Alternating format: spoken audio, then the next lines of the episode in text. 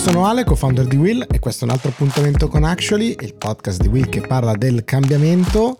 Eh, questa volta è un episodio in partnership con NTT Data che ci ha dato la possibilità in questa big story di parlare di un tema molto importante che è quello dello STEM, o meglio Women in STEM, meglio, meglio ancora, e eh, come al solito Ricky quando fai queste cose interessanti e intelligenti mi escludi. Ti taglio fuori. Mi hai tagliato fuori come al solito invece per parlare e intervistare Paola Pisano, la professoressa Paola Pisano. Già ministro dell'innovazione e dell'Italia in digitale. Adesso non ricordo quale fosse la eh, giusta declinazione in quel momento del ministero, che più volte ha cambiato, ha cambiato sorti, nome. Diciamo esatto. così. Ha cambiato nomi da dipartimenti all'interno della presidenza del Consiglio, poi ha avuto una sua eh, dignità finalmente, eh, da un po' di anni ce l'ha e questo è sicuramente una, un segnale anche del cambiamento che, che avviene a livello eh, linguistico. C'è un cambiamento che mi ha sorpreso leggere in una delle mie amate newsletter, caro Riccardo. Mm-hmm. Eh, vuoi saperlo? Cambierà le tue noti, eh, molto probabilmente. Eh, allora, fallo pure, ma ti spiego innanzitutto vorrei dire una cosa del perché ti escludo da queste, da queste big story. Sai perché? Dimmi, fammi perché, del mansplaining. Perché, perché tu, perché lei, mio caro professor Tommasi, non mi paga abbastanza in base a quello che dicono i dati. O meglio, ho appena visto questo dato beh, davvero assurdo. Eh, Goldman Sachs, ne abbiamo parlato dei, de, degli intern di Goldman Sachs, ne avevamo parlato già eh, nel corso della, della, de, della, scorsa stagione di Actually. Eh, record di bonus quest'anno, più 23% sui bonus di Goldman a livello mondiale. Lo stipendio medio in Goldman Sachs tutti inclusi, ha raggiunto i 400 mila dollari. Mi fermo qua. Prego, stava dicendo, dottor Tommasi? No, questo ha cambiato le mie notti, nel senso che non ci dormerò la notte a pensare a uno stipendio medio di questo tipo. E adesso mi hai fatto anche pensare al fatto di quale geniale operazione di comunicazione sia stata quella degli intern che hanno eh, all'epoca eh, alzato la questione delle condizioni di lavoro, eccetera, eh, per ottenere un enorme eh, salario, in, eh, aumento nel loro, nel loro stipendio. Eh, e poi dicendo sì ma non erano i soldi li prendiamo mm. ma non erano i soldi che volevamo credo, però li credo, prendiamo esatto credo ahimè che il, il dato sia medio, eh, ovvero eh, ci sono all'intern sacco... lo stagista non prende 400 mi, mi, sa che so, mi sa che ci sono un sacco di outlier, ovvero i soggetti che hanno preso delle gran milionate, eh, o almeno così riporta uh, Bloomberg. Ma no, andiamo, andiamo avanti, basta, via, via, non parliamo di soldi. No, non pensiamoci più. Nelle notti, eh, dicevo, nelle quali sarei sveglio a pensare a questi stipendi medi, molto probabilmente non potrai più passarla a fare binge watching, cioè a guardarti tutte eh, le serie tutte in un colpo solo, perché eh, diciamo questa che è stata la, la chiave sostanzialmente di, di Netflix, no? che ci ha abituato ad avere una serie tutta pronta a disposizione immediatamente, potevi guardarti dalla prima alla centesima puntata eh, tutta in una notte alzo la mano come primo colpevole. In realtà questo modello di business naturalmente è estremamente costoso e rischioso perché un, si producono serie tv molto costose a rischio appena diciamo di probabilmente sbagliare e non riuscire poi a fare le, le visualizzazioni e, e, il successo mediatico necessario, portare nuovi abbonati eccetera e quindi eh, i competitor di Netflix che prima erano, eh, sono stati storicamente diciamo, tentati di copiare questo modello di business, in realtà ora sembrerebbe che si stiano allontanando, quindi molto probabile che si torni a, um, progressivamente, si tornerà sempre di più all'idea del una puntata ogni tot, così che si assaggia un po' uh, vedere la, la, risposta del pubblico e poi in caso si va avanti. Questa cosa a me dispiace molto, dispiacerebbe molto.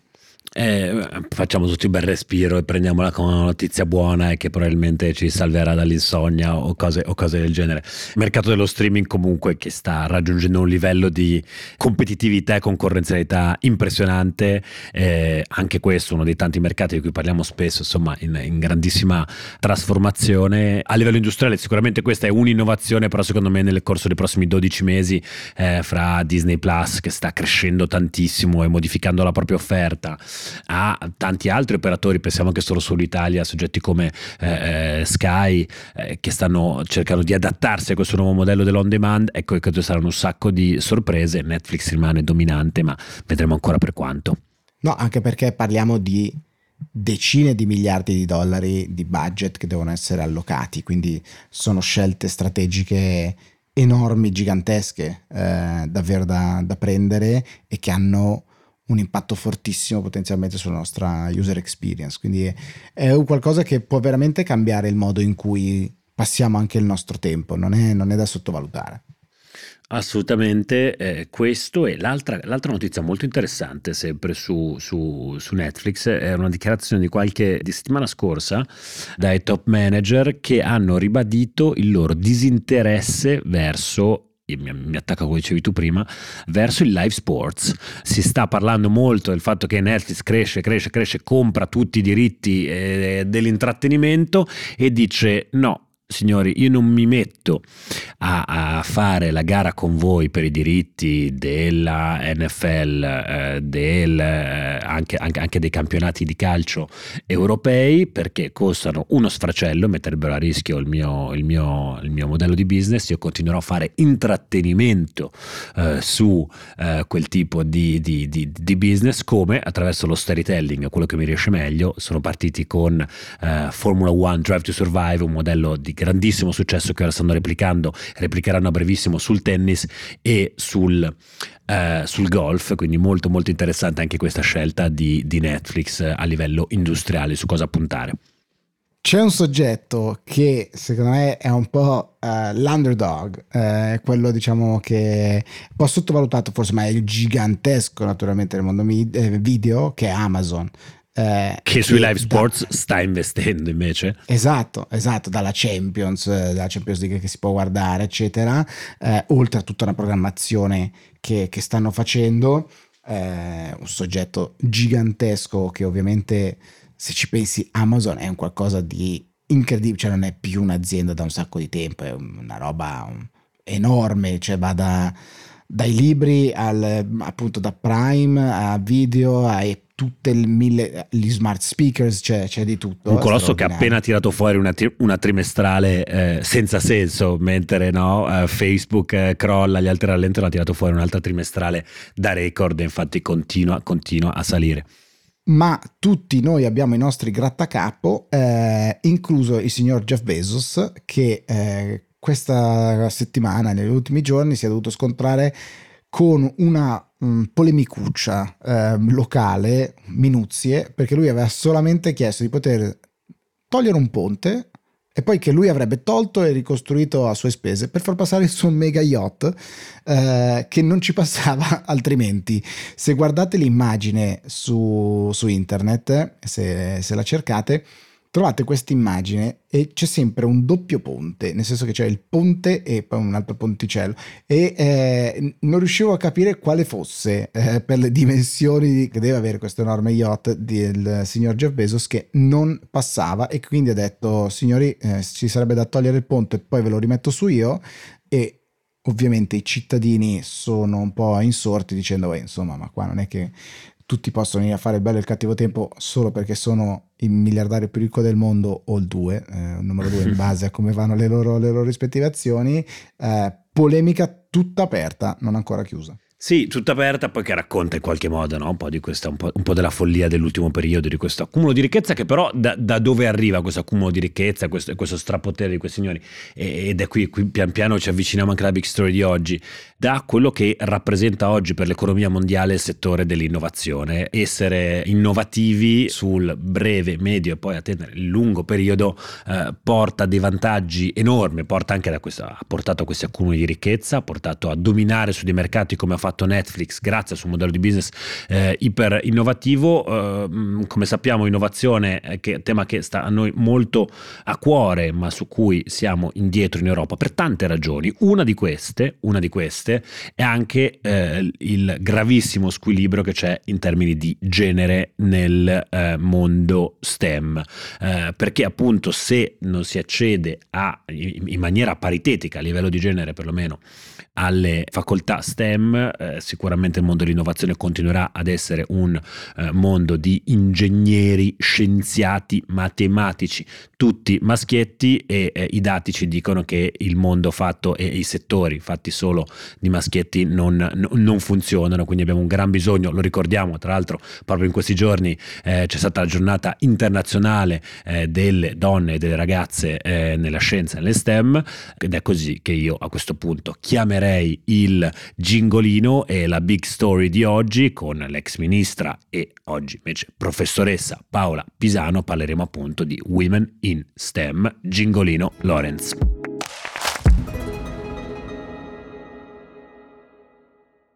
Big story di eh, oggi, eh, parliamo di eh, donne e ragazze in STEM. Cosa sono le STEM?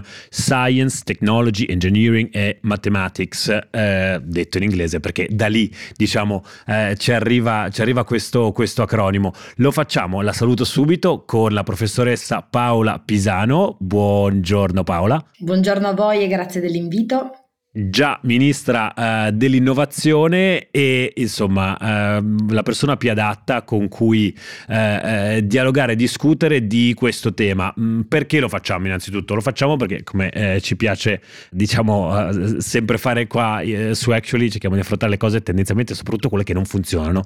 in Italia oggi solo il 18,9%, questi sono gli ultimi dati, delle laureate ha scelto discipline STEM, appunto non, non mi metterò a ripetere eh, questo, questo, acronimo. È un numero ancora bassissimo, soprattutto, e anche qua poi mi, mi ricollego no, alla tua esperienza Paola come, come ministra, eh, se l'innovazione eh, è il futuro e, economico e non solo eh, del, del, mondo, il fatto che ce ne siano così poche, che così poco, meglio, le, le donne riescano a, a salire, a trovare spazio su questo treno sicuramente è un problema. Allora, sei stata ministro dell'innovazione, Secondo te, come si giustifica questo sbilanciamento di genere in queste facoltà, in questi percorsi eh, eh di, di, di, di sviluppo in campo scientifico, tecnologico, ingegneristico e matematico? Sì, secondo me eh, ci sono due fattori che fanno sì che ci sia questo sbilanciamento. Da un lato eh, il fatto che le donne vadano all'università e possano fare determinati lavori, tutto sommato è qualcosa di relativamente nuovo. Le prime iscrizioni delle donne all'università risalgono al 1900 e pensa che eh, dopo dieci anni le donne erano centuplicate all'università, quindi all'inizio nei primi 1900 erano solo 250 le donne che frequentavano l'università, dopo 10-12 anni sono arrivate a più di 100.000. Quindi da un lato diciamo il fenomeno della donna all'interno dell'università, nel mondo del lavoro e posizionata allo stesso livello dell'uomo è un fenomeno che è iniziato cent'anni fa. Contestualmente abbiamo un nuovo fenomeno che è quello delle nuove tecnologie, quindi novità più novità crea ovviamente all'interno di società come la nostra società, che è una società appunto democratica, certo, ma che è cresciuta con una determinata impostazione di famiglia, creano ovviamente un eh, rallentamento non più accettabile nel 2022.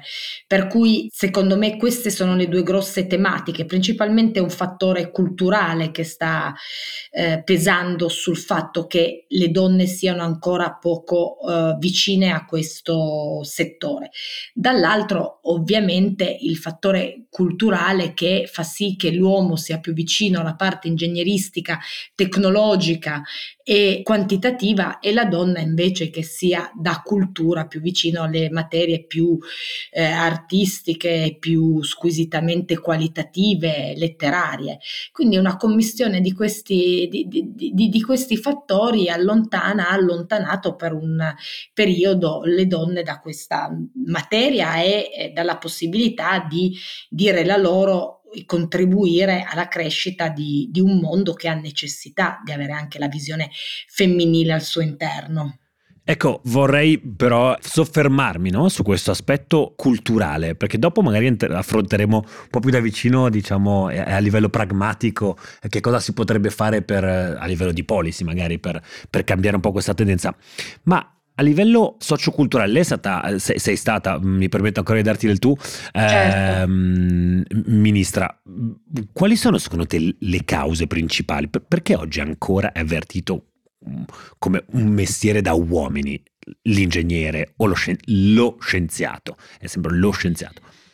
Guarda, prima di tutto il fattore culturale che comunque eh, noi stiamo continuando a vivere anche purtroppo grazie alla tecnologia del fatto che la donna è comunque vista ancora sotto determinati canoni, per cui la bellezza, eh, il fatto che eh, de- debba essere sempre diciamo eh, considerata dal punto di vista fisico e ci sia tutta questa problematica intorno, noi lo vediamo, intorno ai social network, intorno a Instagram, alle problematiche che oggi questi social network stanno portando anche nel, eh, nella relazione tra le ragazze, il proprio corpo, l'immagine che si vede sui social network è un fattore culturale che comunque va gestito e va affrontato.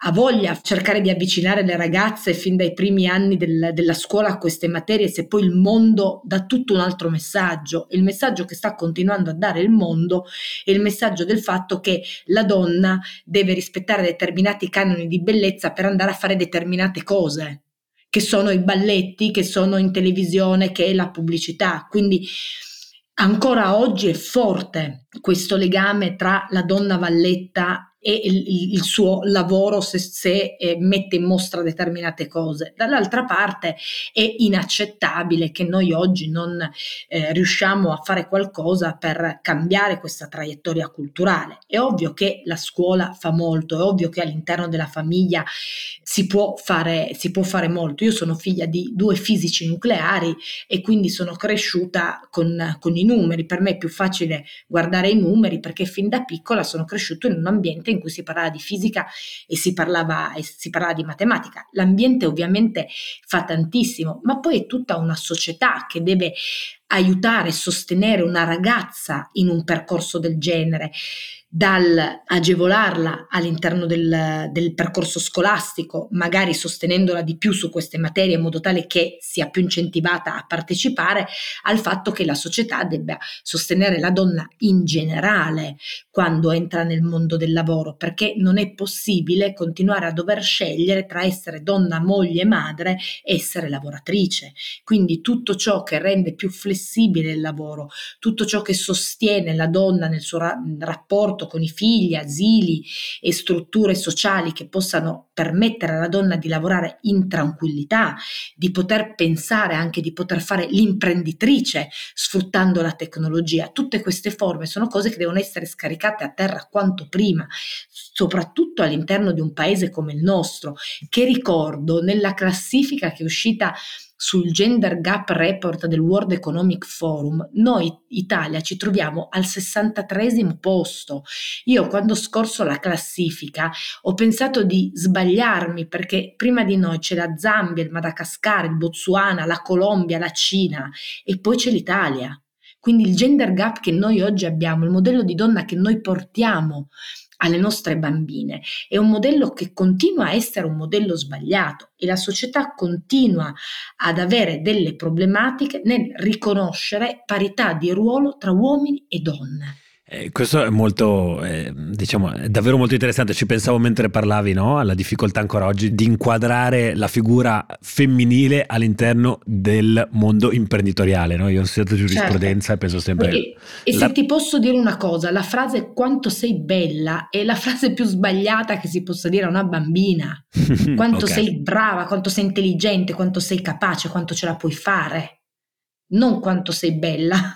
Provo, provo, a, portarti, provo a portarti allora, eh, diciamo, un po' più giù, diciamo, a, a valle di, questi, di, questi, di, di, questa prima parte di chiacchierata, eh, più giù per modo di dire. Allora, tu sei stata una delle eh, persone che hanno per prime messe, messo mano al PNRR. Eh, perché il PNRR? Insomma, perché è una chiave di volta, potenzialmente uno dei, dei provvedimenti col maggior impatto riformatore sulla nostra società, è una grandissima opportunità eh, di cui parliamo tantissimo anche qui su Will come lo vedi messo questo PNRR rispetto al capitolo delle donne, eh, women in STEM, per dirla con la formula tipica sì. eh, inglese? E aggiungo anche, visto che il PNRR è sì un provvedimento di politica pubblica, ma è un provvedimento che sostanzialmente poi richiama in qualche modo anche alla responsabilità della società nella sua interezza, le aziende di per sé potrebbero giocare un ruolo particolare oppure sono semplicemente dei comprimari?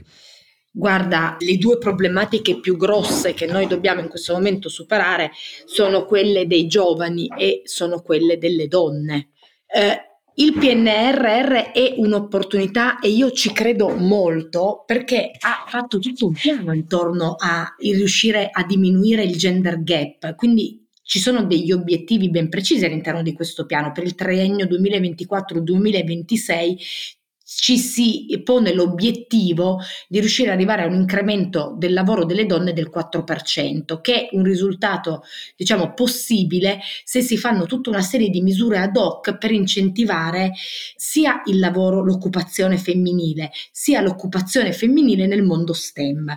Quindi da un lato si sta spingendo per riuscire ad esempio a aumentare il livello di occupazione eh, dell'imprenditoria femminile e infatti è stato creato un fondo impresa donna di 400 milioni proprio su eh, questo tema. E poi è stato dedicato un miliardo per la promozione delle competenze STEM, soprattutto per le studentesse, quindi diciamo siamo assolutamente in linea con quello che eh, vorremmo riuscire a raggiungere e la ministra Messa ha anche eh, deciso di eh, dedicare borse di studio per agevolare, se non ricordo male, 500 milioni sono dedicati a borse di studio per agevolare eh, le studentesse che vogliono intraprendere studi che riguardano appunto studi scientifici, studi tecnologici.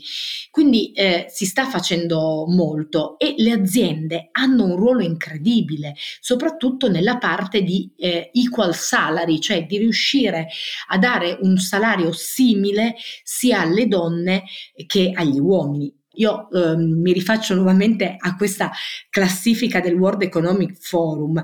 Noi abbiamo ovviamente un gap tra i salari degli uomini e i salari delle donne e questa classifica lo evidenzia molto bene in determinati settori.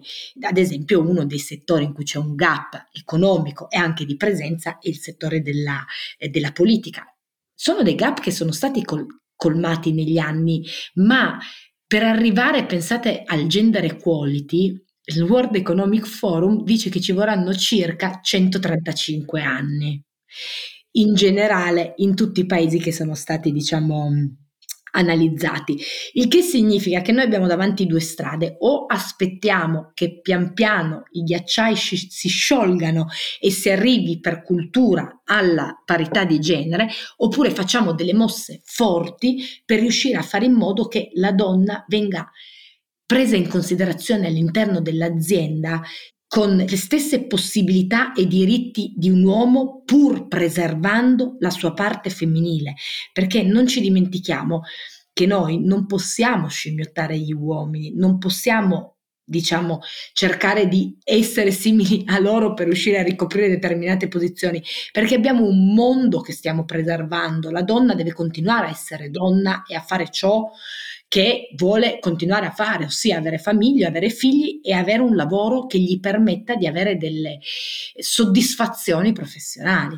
Quindi io sono molto positiva sul PNRR, sono stata molto felice di sentire la eh, ministra Messa che eh, indirizzava gli incentivi del Piano Nazionale di Ripresa e Resilienza verso eh, la crescita delle competenze femminili nel mondo tecnologico, per cui non vedo perché le aziende non si debbano uniformare a questa richiesta della politica e come le aziende anche la pubblica amministrazione, perché anche la pubblica amministrazione è un attore che assume e all'interno del quale c'è ancora del gender gap. Ti faccio fare, allora ti, ti colgo questo momento di carica finale, eh, ti faccio fare uno step ulteriore, so che ormai tu sei più, decisamente più dedicata all'accademia che non al tuo vecchio mestiere di, diciamo, di, di ricoprire un incarico pubblico politico, però ti metto per un attimo Uh, una bacchetta magica in mano uh, e, e andiamo ancora più sul pragmatico. Un singolo provvedimento, manovra, riforma che se potessi, attueresti per contribuire a bilanciare il rapporto uomini-donne nel campo delle STEM in Italia oggi, così, plenipotenziaria per questa giornata? Parità di salario. Io eh, farei una legge che riconosca la parità di salario. Non è proprio indirizzata wow. allo STEM, ma eh, sicuramente qualcosa che potrebbe essere molto utile a incentivare le donne al, all'interno di, di questo settore credo che benché eh, diciamo si possa fare tanto, le, le, leggi sulle quote rosa, la legge Golfo Mosca sia stata una legge che ha, eh, è stata una prepista eh, per determinate posizioni in cui le donne prima non esistevano come nei consigli di amministrazione. Quindi eh, da un lato la parità di salario, dall'altro il monitoraggio delle eh, aziende pubbliche e private affinché ci sia la parità di genere all'interno della, dell'azienda. E devo dirvi una cosa, la parità di genere nasce da tutti noi, perché ogni volta che noi abbiamo l'opportunità di fare una scelta in un panel di assunzione, di coinvolgimento di soggetti, dovremmo pensare che ci deve essere una parità di genere tra uomini e donne. Io così ho fatto all'interno del mio dipartimento quando ero ministra e così faccio tuttora persino quando divido i miei studenti in gruppi per affrontare ehm, delle problematiche all'interno dei corsi di studio, per cui deve essere proprio una forma mentis che ognuno di noi deve avere per fare in modo che la società progredisca nel, nel segno dell'equilibrio del genere che è poi quella cosa che può portare anche delle ricadute positive. Andiamo sul pragmatismo come piace a te sul PIL. Ecco non fai più la ministra però diciamo che eh, non hai perso, non hai perso smalto in termini di concretezza. Grazie mille eh, professoressa Paola Pisano per essere stata con noi. Grazie a voi e complimenti per questa iniziativa perché parlarne è importantissimo e, fare, e far vedere che i giovani ne parlano e che i giovani sono forti nel sostenere il fatto che delle discriminazioni non devono più essere accettate, oggi di genere, domani di qualcos'altro, siamo davanti a un mondo che discrimina molto, amplificato dalla tecnologia, è importantissimo. Quindi noi siamo anche nelle vostre mani, noi donne. Ci proviamo, grazie mille, grazie a tutti, ci sentiamo alla prossima puntata di Actually. Grazie.